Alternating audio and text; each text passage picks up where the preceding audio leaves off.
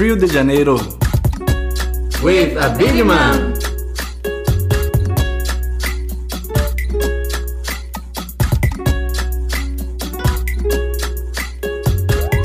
G'day mates, this is Abid Imam and it's great to be back. Welcome to Rio de Janeiro. You'll remember me from Road to Rio, building up to the Olympics. Well, that experience has had such an impression that this series is called Rio de Janeiro to pay homage to my two favourite cities, Fremantle in Western Australia and Rio in Brazil. In keeping with the name, you'll hear from a fascinating mix of guests from a range of walks of life. People that have a story that needs to be told. What is so great about the audio medium is how much a voice can tell you and how you can connect with someone's story without even being in their physical presence. We are going to harness this. So, wherever you are absorbing these stories in the great wide world of ours, I hope it brings you enjoyment and value. And of course, a pretty healthy dose of laughs along the ride.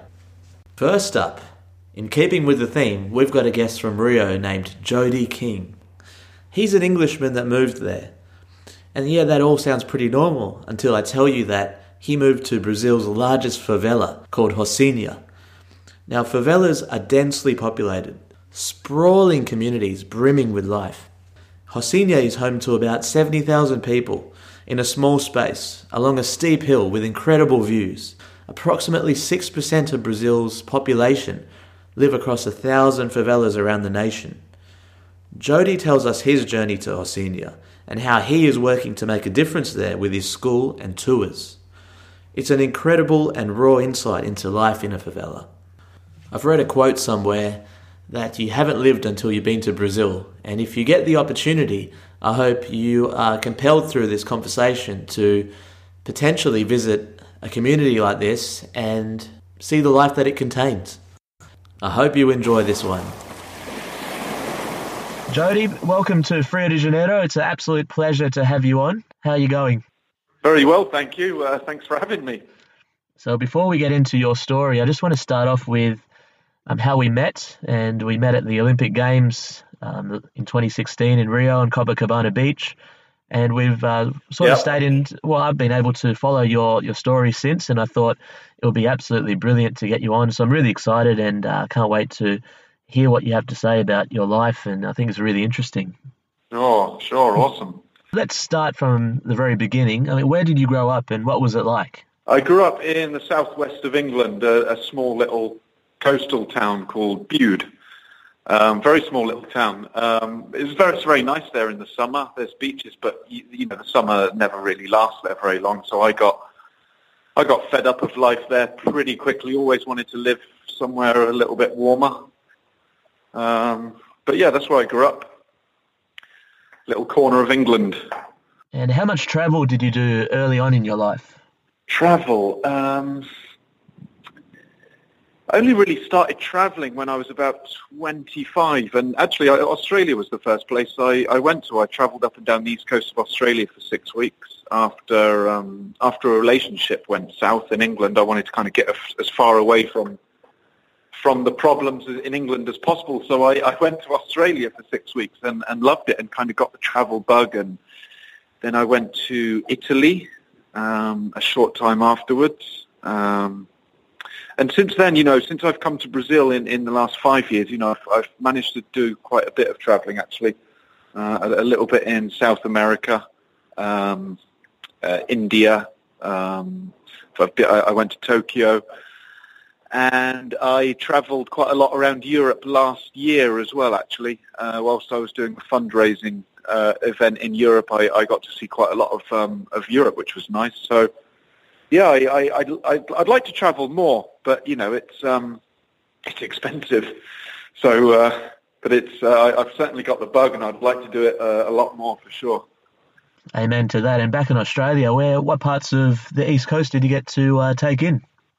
Uh, yeah, that's right. Um, I was in Sydney, Brisbane, Cairns, Airlie Beach, Noosa, Byron Bay, Surfers Paradise, Newcastle.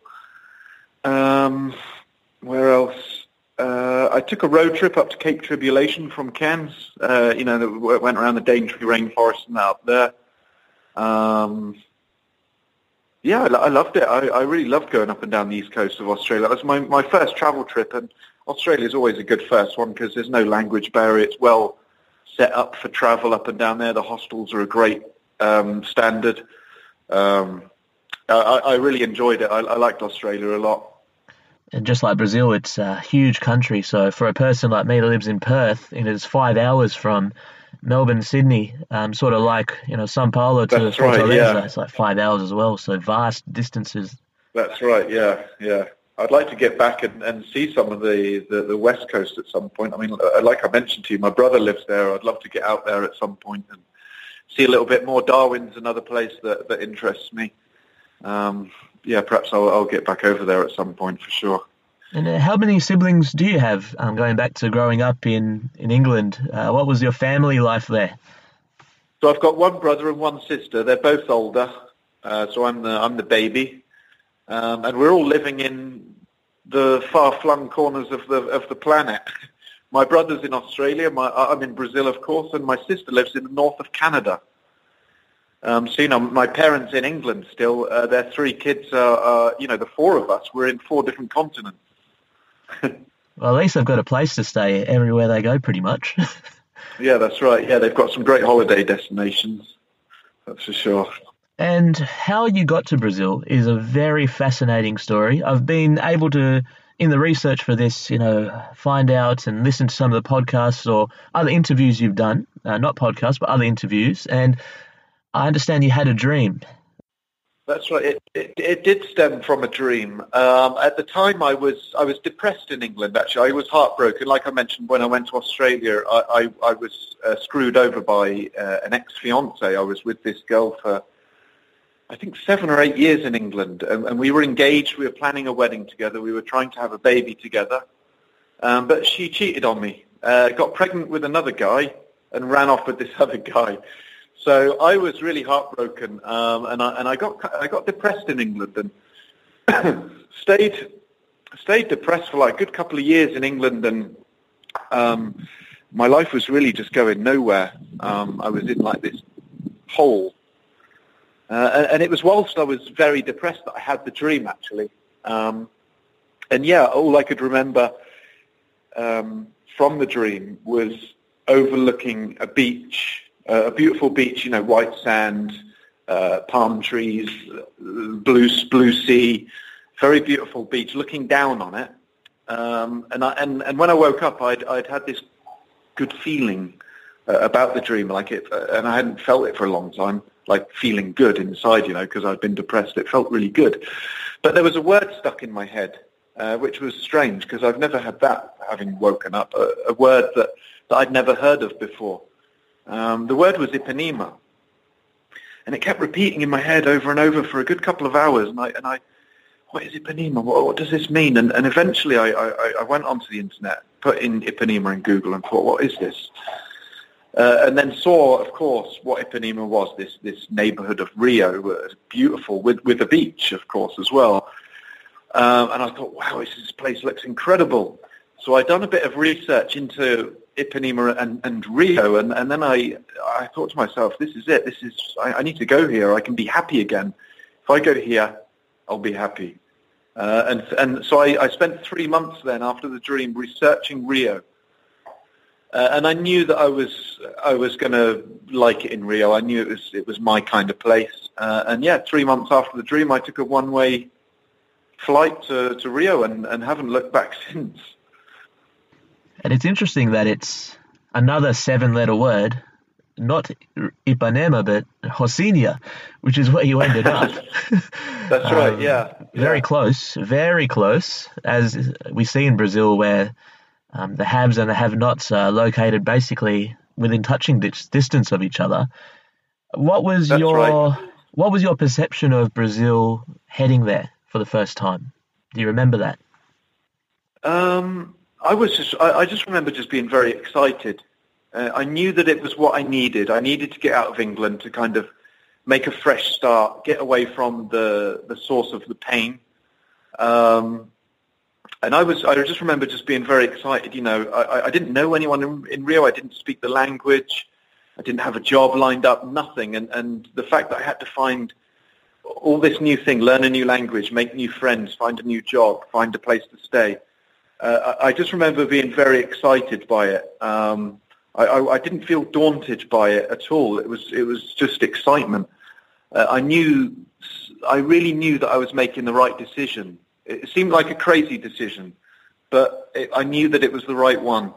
Um, and you know, as soon as I stepped off the plane, I, I remember that the, the, the depression left me instantly. As soon as I got in Rio, I, I, I almost like didn't really care and think about what I'd just been through for the last two years. Um, and yeah, I, I, just suddenly became happy in, in Rio um, and, and lived a, a, much more positive life. So yeah, I just remember, you know, the, the, the trip over, just being very excited and, and just looking forward to this this new start in, in Brazil.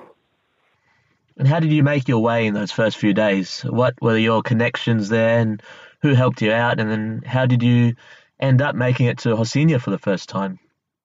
Okay, so my plan was to come to Rio and teach English because realistically I thought that was the only way that I could earn money in a city where I don't speak the language. So I got qualified to teach English as a foreign language before I came over.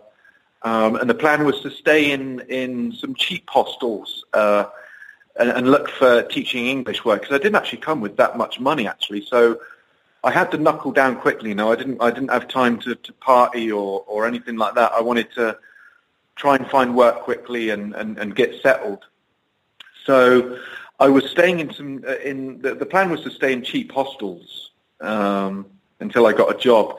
And on my sixth day in Rio, I saw a hostel at the top of Vidigal favela uh, with the most amazing view over over Leblon and Ipanema, Ipanema Beach, which is a, a coincidence actually, because maybe the dream was a premonition.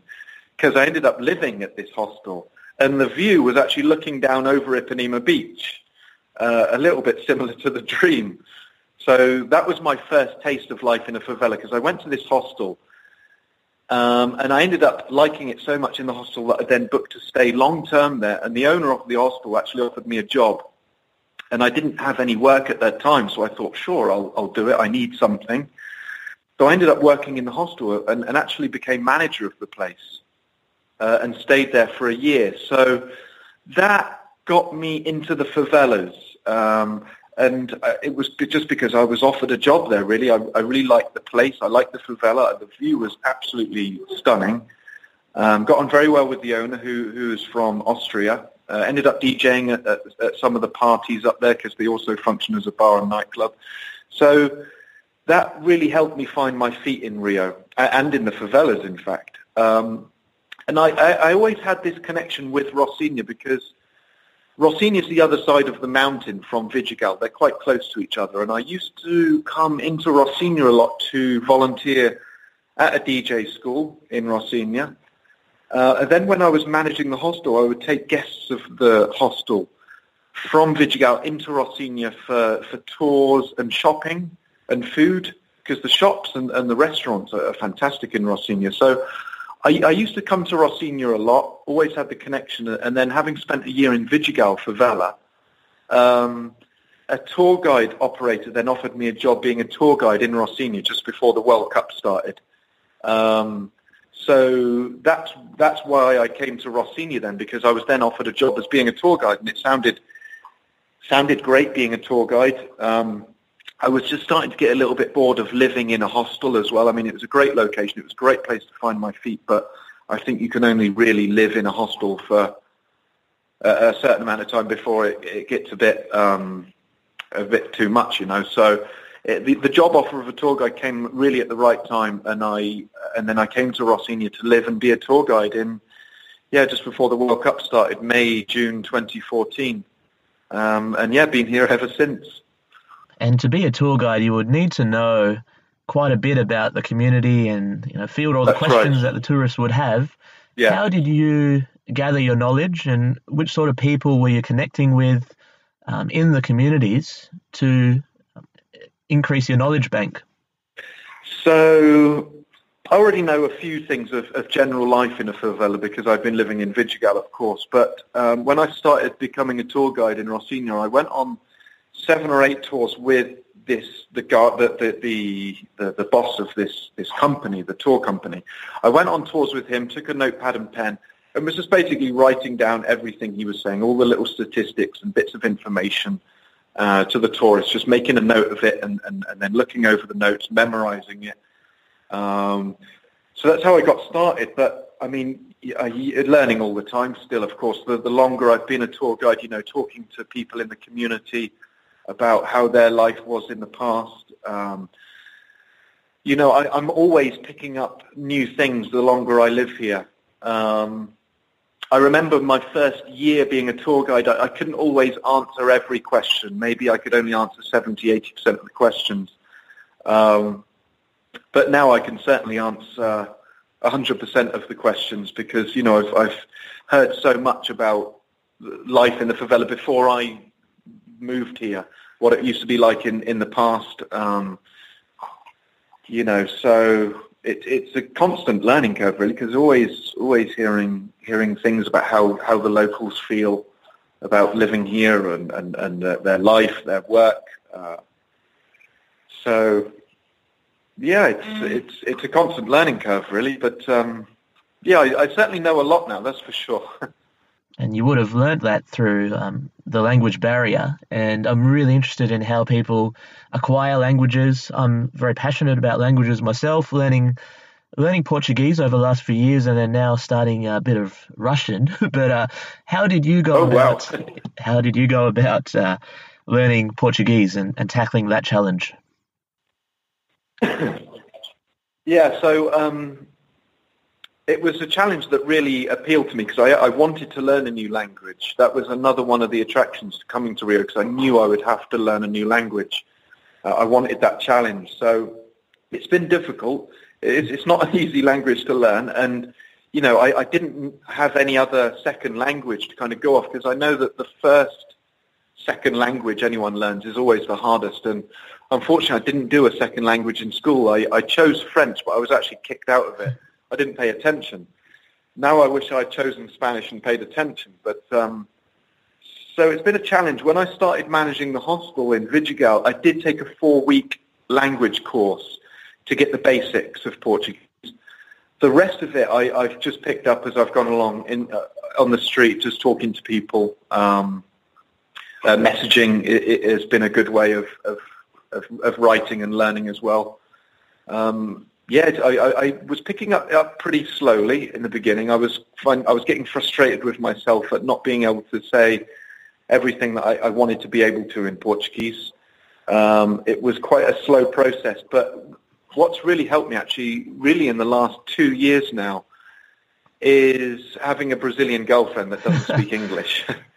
Uh, we've been together two years, and, and that's really accelerated my Portuguese in the last couple of years, actually. Uh, so I'm I'm almost fluent now. I'd like to think. Uh, it, it's certainly getting there. Yeah, I can always say what I need to say and, and understand what's being said. Um, but it was it was definitely a challenge, but certainly a challenge that I've enjoyed.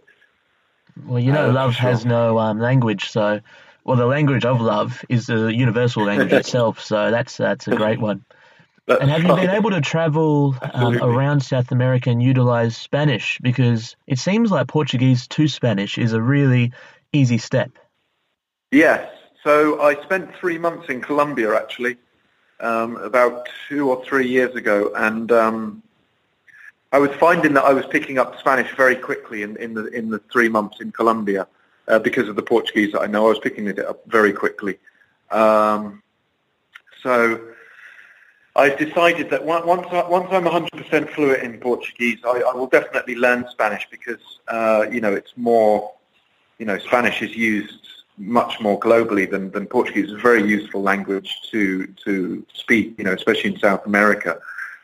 Um, so, yeah, it's, it's, certainly much easier for me now to learn Spanish uh, than, than it was learning Portuguese, that's for sure. Learn it much, I much quicker. Getting I keep getting fascinated by your travels, but I must ask, where in Colombia did you go? Because I'm a big fan of that country too.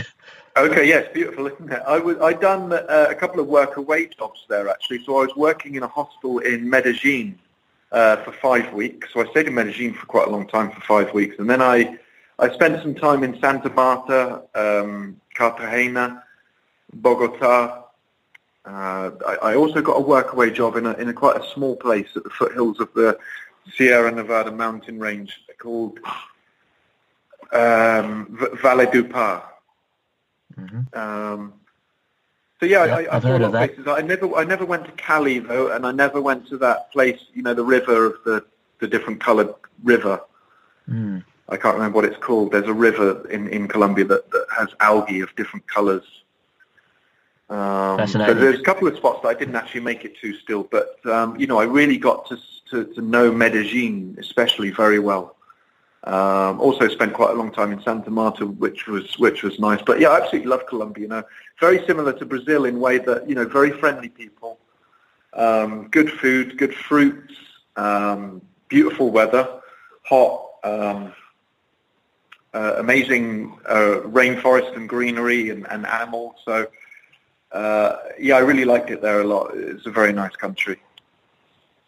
And jumping around back to the favela, uh, you know, the common misconception is um, how dangerous it is and this not- notorious reputation. Uh, When someone Yeah. asks you, um, I'm sure you get questioned about it quite a lot, but what is your go-to um, sort of statement to represent the favelas and your experience there? Sure, yeah. Ev- everyone always thinks that the favelas are, are, are very, very dangerous, um, which is not true. Because, uh, and I always say this to people, especially tourists that are coming on a tour with me straight away, because some of them might feel a little bit uneasy, like they're, they're going to be coming into a dangerous place. So I've always got to kind of reassure them and say, look, look it's not, it's not actually that dangerous. You know, if it was so dangerous, for, for a start, I wouldn't live here. I, I choose to live here. If it was so dangerous, I would not live here. Um, and I do genuinely feel safer, more safer in the favela than I do in Copacabana, Ipanema, you know, these touristy areas of Rio, because in the favela, crimes like robbery and assault do not happen in the favela.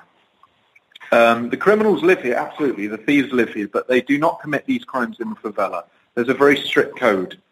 Um, you know, if, if they want to rob someone, they're specifically told, go to Copacabana, go to Ipanema, rob the tourists, rob the wealthy people down there, which makes sense because that's where the money is.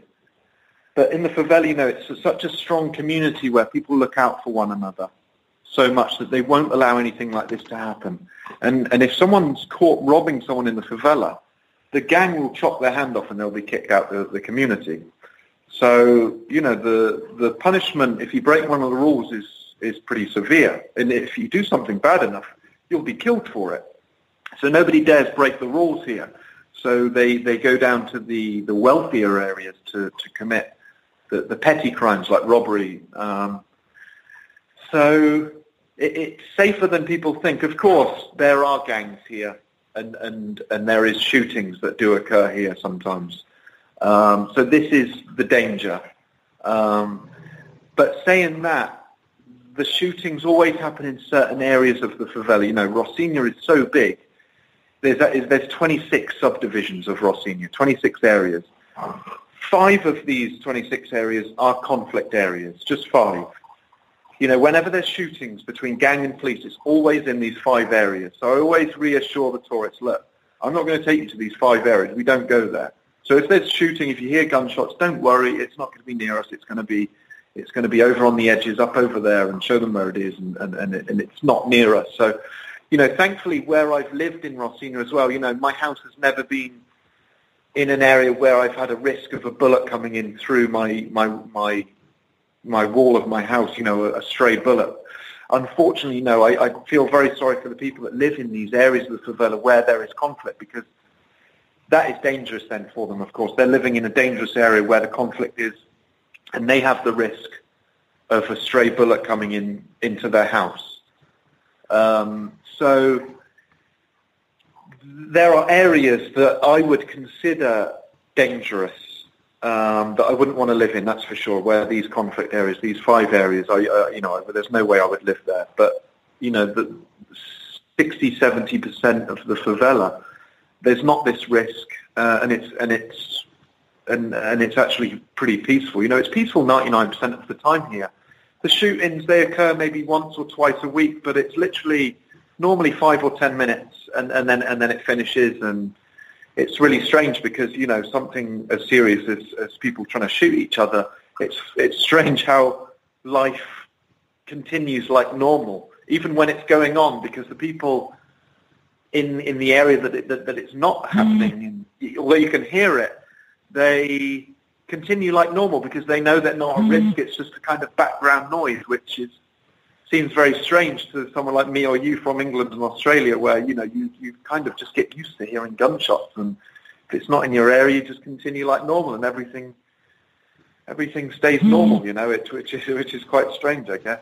Um, It's interesting that you said people carry on because, I mean, uh, there's been people that have um, surely that you know have been caught in crossfire. I mean, has there been any instances of people that are close to you that have been um, they've been harmed or Um, injured or, or killed? even? Yes, uh, I, I've had two of my friends uh, being shot. One one was uh, took a stray bullet in the shoulder. Uh, quite a young guy who was working on the vans, the public vans that do a circular around around the mountain, you know, from Rocinha to to Leblon to to Vidigal. He worked on these. He was always very friendly with me. Uh, always spoke to him a lot on the vans, and he took a stray bullet in the shoulder once and, and was was in hospital. Then another guy who I was good friends with, and actually he's he's my neighbour here in where I live at the top of Rocinha.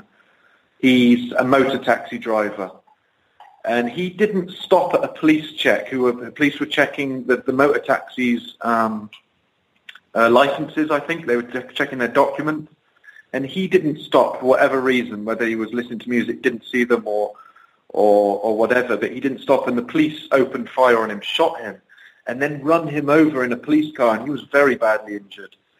Um, he's actually had one of his feet amputated, um, and he took a couple of bullets to the to the body.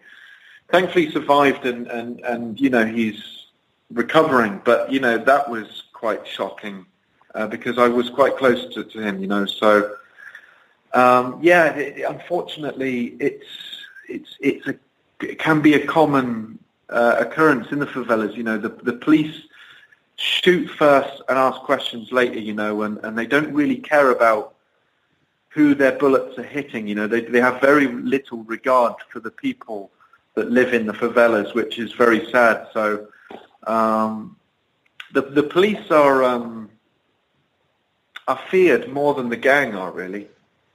Um, they're, they're not liked here at all. Uh, people tend to have more more trust in, in the gang than they do with the police. Um, because actually the gang are a better police than the police are because the gang have always been a police here.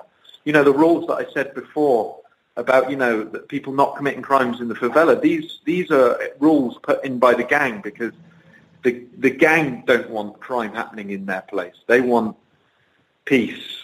Uh, because if someone's coming here getting robbed, getting assaulted, people aren't going to come and buy the drugs from the gang. So the gang have got their business to protect. So they, they do a better job than the police actually. And because they're from the community, they genuinely care about the community and the good of the community, whereas the police are not from here. Uh, so they don't really care about, you know, the, the people or the place. So, um, so actually the, the, the gang are more respected than the police are. Um, and in terms of the you know the peaceful times, how does the community sort of organize themselves with the things that in you know in our countries like Australia and England that we take for granted, electricity, water, your bins getting taken. How is that all organized in a community like Rocinha? Well, uh, things like the, these services, like water, electricity, sewerage, um, they were put they were put in by the community themselves. There was there was main electric wires on the on the main road going through the middle, and then people would steal from the main road, run a I think we call it hooking in English, where you get your illegal feed, run it to your to your property down, down these alleyways here, and it's the same with the water in the past. Um, and sewage, these sewage systems, they, they, they built themselves. And actually the gang paid for a lot of some of this infrastructure, especially the sewage systems. Uh, money that they made in the past from drug trafficking, they put into building a lot of the sewage systems and the steps in the alleyways. So they've helped a little bit in the past. Um, and yeah, the, the community have done it themselves, which is what's so amazing about favelas, uh, because uh, you know it, they've done pretty. They've built a city within a city here. Rocinha really is like a city. I mean, it's got everything you can possibly think of here. There's over six thousand businesses. You know, internet. Well, everyone's got water and electricity. Um, so everyone's got sewage system. You know, so and, and they've done it themselves, which which I think is really incredible. Um, since the pacification in the favela, which came in November 2011 in Rocinha, the pacification is is um, where the government have sent in the military police to patrol the favelas. The idea was to get rid of the gangs and put military police in their place. Didn't work so well. The gangs are still here, but with that, the government are, are more active in the favela. Uh, so things like water, electricity, sewerage, trash collection, these are now government responsibilities now. So the gang have taken more of a back seat and, and the government are now uh, responsible for the, the upkeep of, of the services in, the favela. Um, uh, did that answer your question? Absolutely. I, and I, I, I, I couldn't remember what the question was, but yeah, well, it's it's so much. It is such a broad area when you're talking about government services, and it That's is right, fascinating yeah. how Rocinha has right, done yeah. it so incredibly. So many people That's living right. in Yeah, close they've done it all quarters. themselves, which which is really amazing because um, you know a lot of people from favelas are ashamed to be from a favela, which I think is really sad. I think that people from favelas should be proud to be from a favela because what they've achieved is, is absolutely incredible. You know, you take away government help from some from a town where we're from, the town won't survive. They will they will fall apart. But here, that you know, they've they've really com- uh, uh, built a self-sustaining community, you know, which I think is, is really incredible. I think they should be, people from favela should be proud, um, not ashamed. Has that shifted at all? Have you seen any change in that? Like, I've heard of, um, you know, there, there's a lot more hostels and more tourists coming into favelas, Mm. starting to see and understand it. Is it something that people are becoming more proud of, or is that is it going backwards? Um, uh, to be honest, I, I don't think there's much of a change really. Um, of, of course, during the World Cup and the Olympics, there was a kind of a, a spike of, of hostels being built and more tourism coming here. But since the Olympics has finished, that that's dropped again now. You know, a lot of the hostels have closed, and that's not happening so much. Um, I think the tours do help for sure because you know we're we're, we're spreading um, the good. We're, we're showing the good side of the favela, which not a lot of people know. When people who have never been here before think of favela, they only really think negative things, violent, crime. So on the tours, they're learning all these positive things about life in a favela, you know, how hardworking the people are, how amazing the, the, the, food is here, how many businesses are here, the, the, the infrastructure, the internet. Um, uh, they, they learn all these things that they don't know. So um, the, the tours help um, create a, a, a more positive uh, outlook on the favelas for the outside world, which, which definitely helps. But I, I know that people are still ashamed to be from a favela, uh, but I think, you know, this is down to um, Brazilian government uh, and, and wealthy Brazilians, you know, who will always think very negatively of favelas and, and turn a blind eye to what's happening there or, you know, the, the wealthy Brazilians don't help and the, and the media doesn't help here and, and the government um, certainly doesn't help.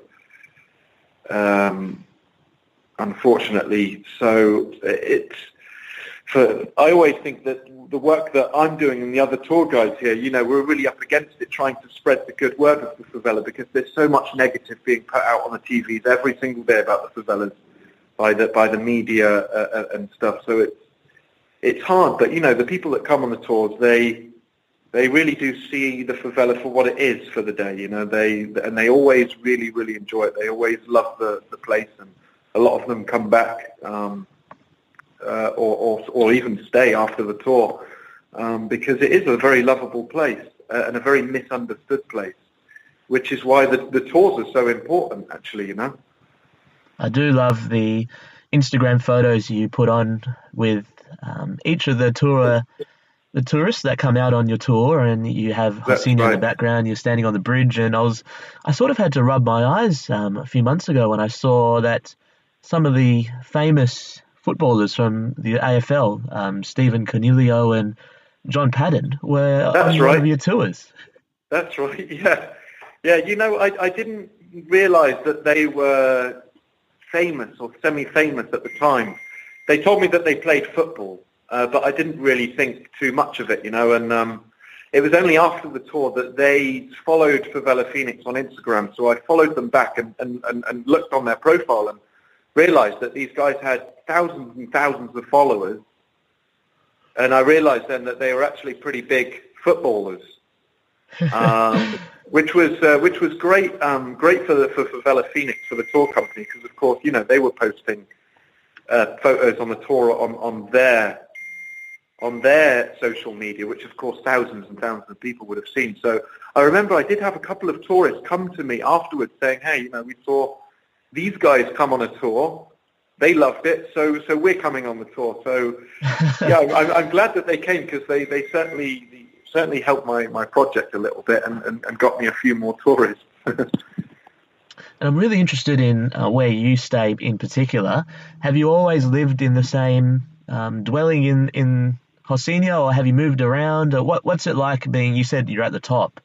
What's yeah, that so? I, I've, I've moved around. Um, I think I've lived in four different places, um, but I've always been at the top. In fact, um, it's the same in Vidigal favela. I was always at the top of there. I always seem to be at the top of the favelas.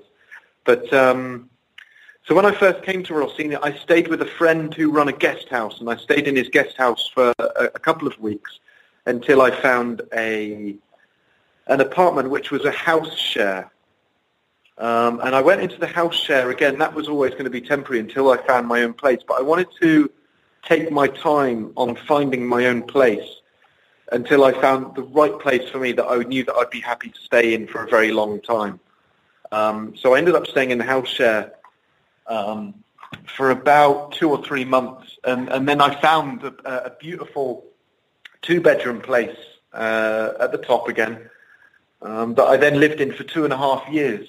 Um, great place, uh, nice big terrace with a nice, uh, fantastic view over the over the favela. Um, and I only moved from there actually to where I am now because my school had to change locations because the location my school was in was being turned into a medical centre. So I had to find a new place for my school. So I was then offered a building by a, a German guy who owns this, this beautiful big building at the, at the highest part of Rocinha you can go to called Laboriaux. Beautiful building. And he said, look, I'm not living there. If you want your project there, you can have your project there and, and you can rent my apartment. You know, the apartment's empty. Rent the apartment and you can have your school underneath. So I thought, you know, it's fantastic because I'm living in the same building as my school now, which makes it so much easier to manage. So that's why I'm where I am now. Uh, so I've And, been um, here now for about seven months. and Um, how does how does one purchase property in Rocinha?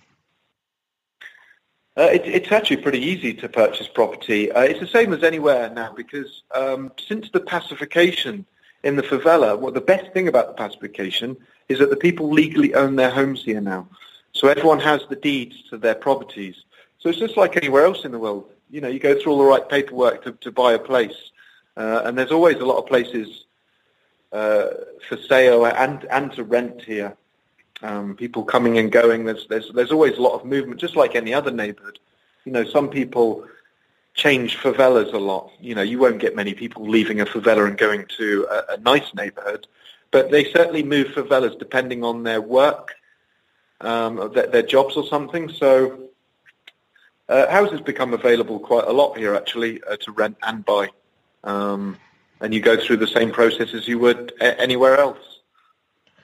And you said that you lived on the top. Um, I'm just interested in accessibility because of some of my own experiences going to a couple of different uh, favelas within uh, Rio de Janeiro. And um, a couple of times when I've taken a taxi to the bottom, the taxi driver would not want to go to the top because of the uh, the amount of steepness it was, and and um, some of them just not willing to um, to ruin their cars on the cobblestone. So you Right. have to take the motor taxi. So how accessible is your place going up to the top? Um, it, it's quite accessible actually. You can drive a car here, which is rare. It's very rare to be able to drive a car to your place because m- most of it is, is alleyways, um, and you can only get so near with a motor with a motorbike taxi. But my place is pretty accessible actually. You can get here by car. I don't use a car, of course. It's um, there's not much parking, and a car's too expensive for me. So I, I, use the motor taxis everywhere, and they're fantastic. You know, they're they're good drivers. They they get you up and up and down pretty quickly. Um, yeah, the, the, the motor taxi will bring me like right outside my my front door. Uh, so I always tend to walk down the favela when I need to get down, but I'll always take a motorbike taxi back up. There's no way I'm walking all the way up the favela. It's uh, it's it's a very difficult walk definitely a good way to uh, to get the strong legs. But I wanted oh, to talk about your I want to talk about your school and Favela Phoenix. Um, yeah. How much does it mean to you, and how did you conceive that idea and project? Well, I got the idea for the school when I went back to England for Christmas, uh, Christmas 2014 it was, um, and then uh, uh uh, yeah, that's right. Until January 2015, I was I was in my hometown, and it was one of my best friends actually in my hometown that said to me, that gave me the idea. He said, "Look, why don't you start a project in the favela? Because if you do, I will sponsor you each month. I'll give you a little bit of money each month to run a project." And he made me realize that it would be quite easy to find some sponsorships if I had a project there. Um, and I thought it was a great idea. So I came back to, to Rio in, in January 2015 planned the school, uh, and it took nine months to, to open. Um, and initially, I remember I wanted to do a trade school because I used to work in construction in England. Um, so it was something that I, I knew a bit about. Um, but I realized that it was would be too much hard work and too much money, too expensive to start a trade school and very difficult to find teachers to teach it, you know, Brazilians to, to teach different trades. So the next obvious thing was an English school you know, it, it's very easy to set up. It's very easy to find teachers, travellers that want to volunteer and teach. Uh, and it's important, you know, it's, it's something that is very needed in Rio. So it took nine months to find a location, um, find equipment, materials, find a teacher, find some students, uh, and get it running. So it opened in September 2015, just with 16 students to begin with, one class a day. Uh, and it's slowly been growing over the last two and a half, two and a half years now, two and a half years. Um, and now we have over 100 students in three classes a day, uh, children and adults. Um, it's very popular in the community. Um, you know, each new term we have, one term lasts four months, and every time a new term begins, it's always very full, the classes, especially, you know, especially the beginner classes in particular, very, very full, because people want to learn it, you know.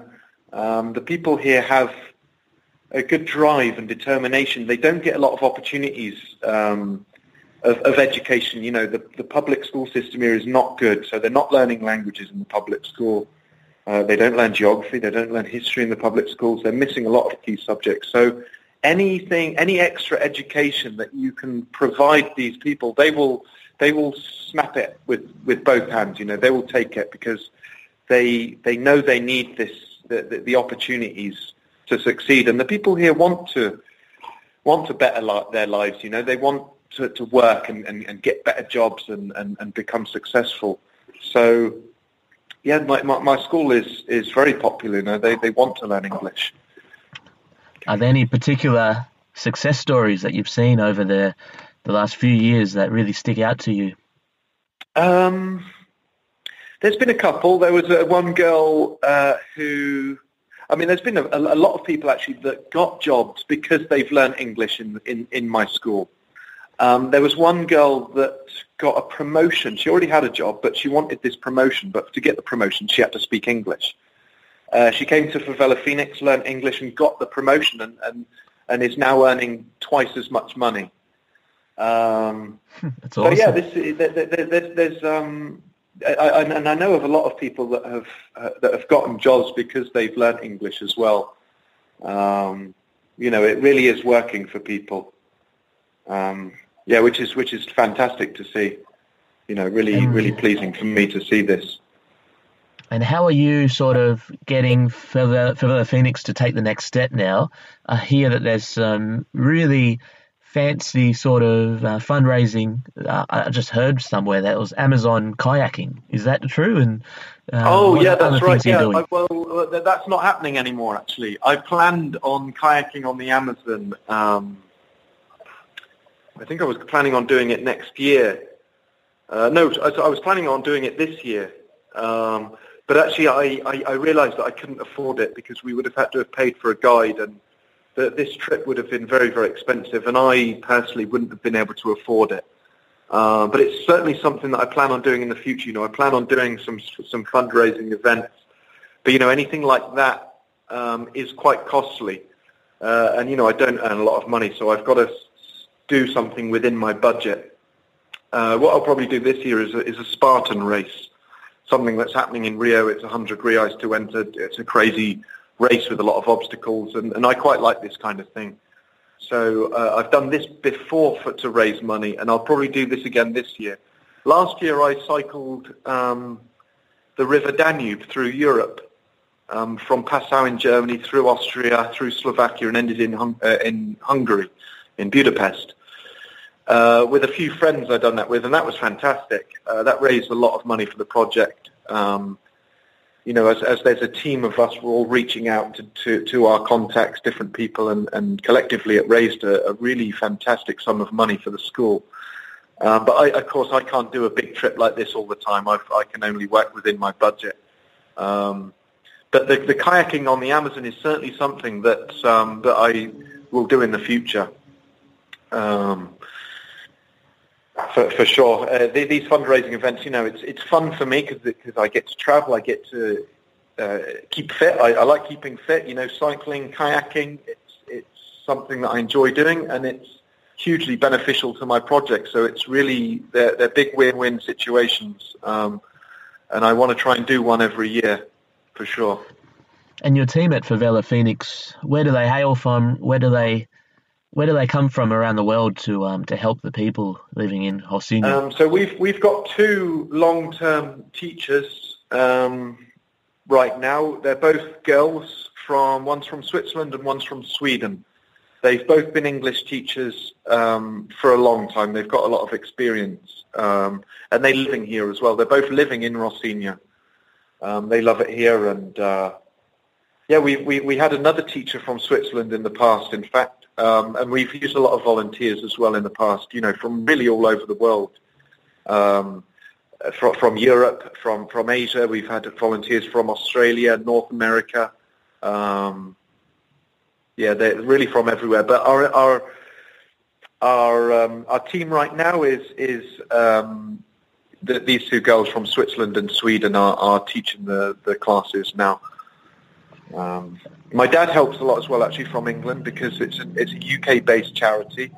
So our bank account is based in England. So my dad is the treasurer. So he's in charge of the finances, which is fantastic for me because I, I would really hate to, to try and keep on top of that. So he's he does that from England, which really helps me a lot. So he's a big part of the team and, and, and works from, from England.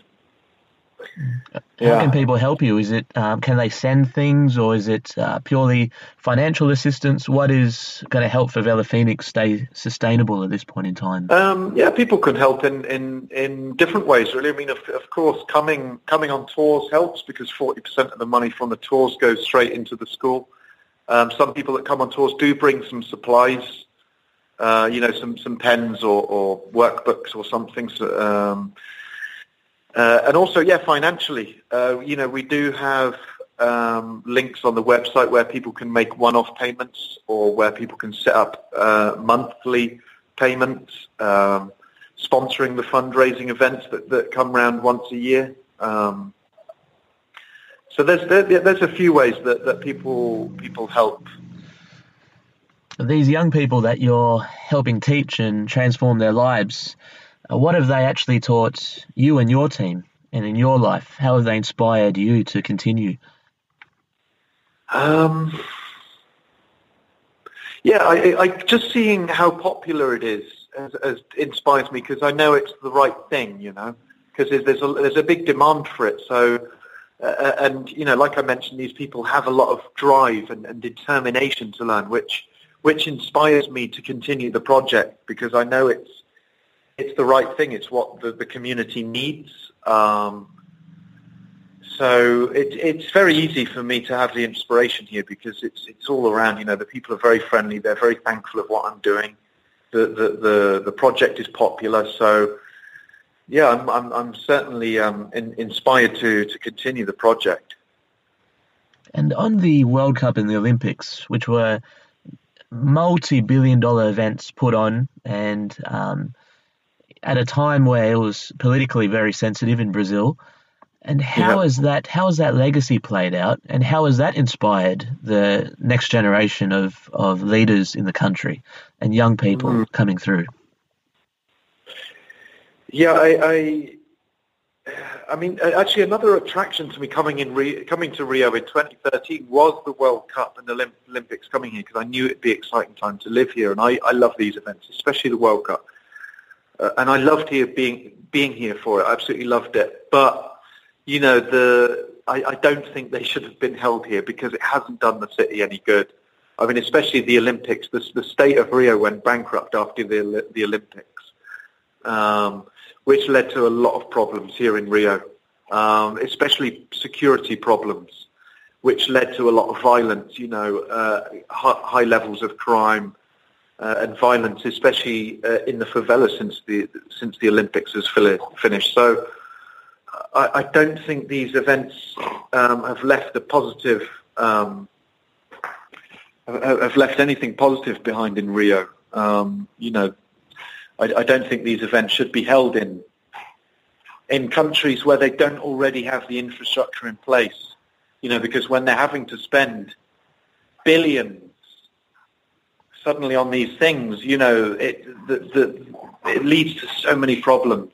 Um, so I, you know, I seeing this afterwards, I, I, I don't think they should have happened here. As much as I enjoyed actually being here during the events, uh, it, the lasting effect is, is nothing positive actually.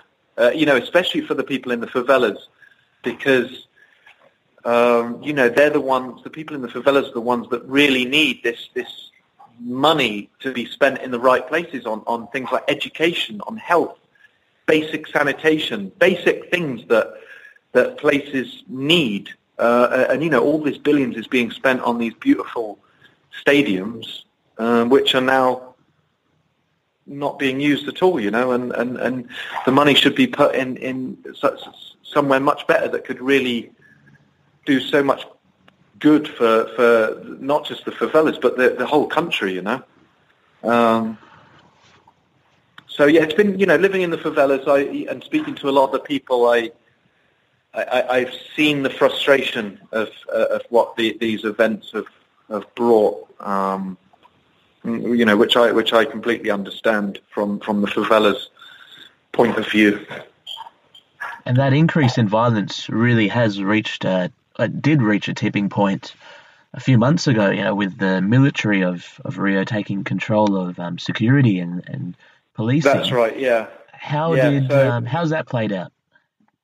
Yeah, I mean that that's one of the lasting effects from the Olympics. You know, because the the state went bankrupt, they couldn't afford to pay the the police or the pacifying police. So suddenly, the, the, the, a lot of police disappeared in Rio, which the the, the, the gangs um, took advantage of. You know, so the gangs suddenly become very um, visual, and you know they were coming out in places that they weren't normally coming to before. You know, they were normally staying pretty hidden, but now they're not. The, the, the gangs are much more aggressive and coming out, and yeah, it's it's, it's just led to to a, to a lot more um, confrontations between police and gang, and um, yeah, the the violence has really spiked. You know, here in Rocinha we had a turf war in September because you know the police disappeared, so a rival gang took advantage of that and then took over Rocinha. Well, hundreds of them arrived one day uh, in the cars, heavily armed, uh, and, and the community became a war zone.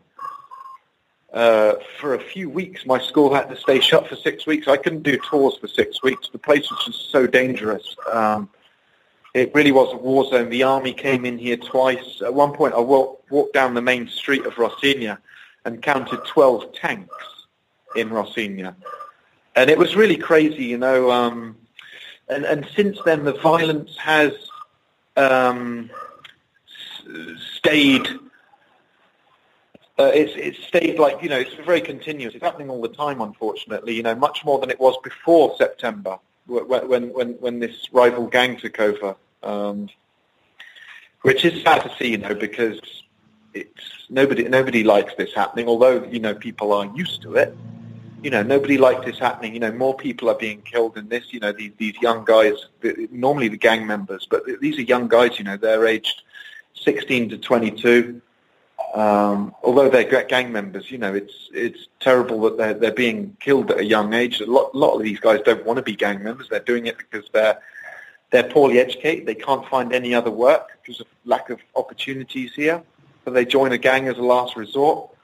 Um, and yeah, it's, it's, it's sad because the violence has spiked here, you know, especially in Rocinha, um, which, which is frustrating for, for, for, everyone. And it's, and it's sad to see. Um, yeah.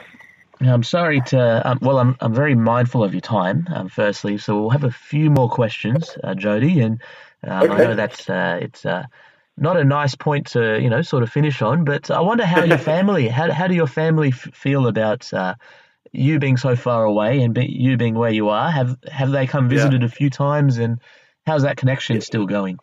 Um, yeah, they, they, have. My parents have been here twice, and they're actually coming again in July. My sister is coming from Canada in July, and that will be her first time here.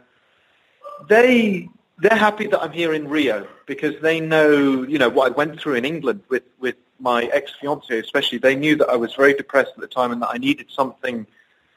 I needed to change my life, and I and I needed to find happiness, which I really have found in Rio. Um, you know, I'm very very happy. So they're happy that I'm happy.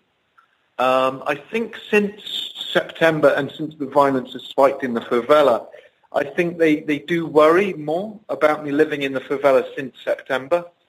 Um, because, you know, I, I do post news articles and I do post the occasional video of, uh, you know, the sound of gunshots from my window, which, which gets my family a little bit worried. Um, but they know that I'm happy. They know that you know, I'm not in any immediate danger. They know that the, the guns don't get pointed at me, you know, so I, you know, I, I, I don't feel in danger here. And I think my, my family trust that I'm safe. I, you know, because I, I feel safe here. You know, I, I, I'm pretty sure that I'm not going to go to any of these areas and I'm not going to get a stray bullet or anything like that. So uh, I, I've reassured my family that, and I think they, they trust that. Um, so they're, they're happy that I'm here. They have, they know that I'm helping the community a lot. They're very supportive of what I'm doing. Uh, you know, my parents and my sister, they're, they're, they're giving uh, money monthly to my project. They're very, very supportive. Um, uh, uh and yeah, they're, they're, they're happy with what I'm doing. They're, they, they're happy that I'm happy. Um, yeah. and lastly, what's it like going back to back home to England, or if you call it home. but what's it like? What was it like going back the first time and seeing your friends and having that direct contrast to where you live? That's right. Yeah, it's it's it's actually very strange going back. It's like it's it's reverse culture shock, I believe it's called, because I do get a culture shock going back to England now because I'm I'm so used to life in Brazil now and the lifestyle of Brazil um, but actually, I, I love going back, especially the last time I went back, because I went back with my girlfriend, and it was her first trip outside of Brazil. And it was fantastic being with her because, of course, you know, like everything's amazing to her. You know, the the the food, the architecture, the way people behave, all these little things. Um, so, but I love going back because I, I, I forget how good the food is in England. Uh, the quality of food is fantastic there. It's great seeing friends and family again, of course. Um, uh, and you know, even the, the little town that I'm from, when, when when we lived there, when I lived there, it was always like the same thing every day. Nothing ever changed, and it was kind of boring life there in a small little town. Now, when I go back once every two or three years, it always seems to have changed a lot. Um, you know, I notice a lot of changes, and it's and it's always great going back, and um, I, I do enjoy it. It's it's it's it, I, I'm like a tourist in my own hometown again. You know, I do the touristy things, and uh, and I, I enjoy going back for sure. It's, it's great. It's a reverse. A... It's a reverse culture shock. I, I, I, I prefer the culture of Brazil. I'm very happy. I love the lifestyle, but you know, I, I always like going back and seeing friends and family and tasting those English foods again, and you know, it's it's nice. And Jody, this has been nice. Um, it's been it's been really really interesting to talk to you. And um, how can people find you on the interwebs? Uh, what are some what are the links on the social medias that people should go and um, check out to find you? Uh, uh, the social media, you can find my project at Favela Phoenix, all one word. Um, our website is www.favelaphoenix.org, uh, where you can find more information about the tours and the project. Um, yeah, that's it. Yeah, uh, yeah. Look us up. Mate, absolute pleasure, and I hope we get to cross paths again. Pleasure talking to you. Thanks for thanks for inviting me. It's been a pleasure talking to you. Hey everyone, wherever you are in the world, thanks heaps for listening to Frio de Janeiro. You can visit the show website abidimam.com, A-B-I-D-I-M-A-M, for all of the show goodies. You can subscribe, leave a review. I appreciate it very much. And until the next episode, keep smiling, keep scoring.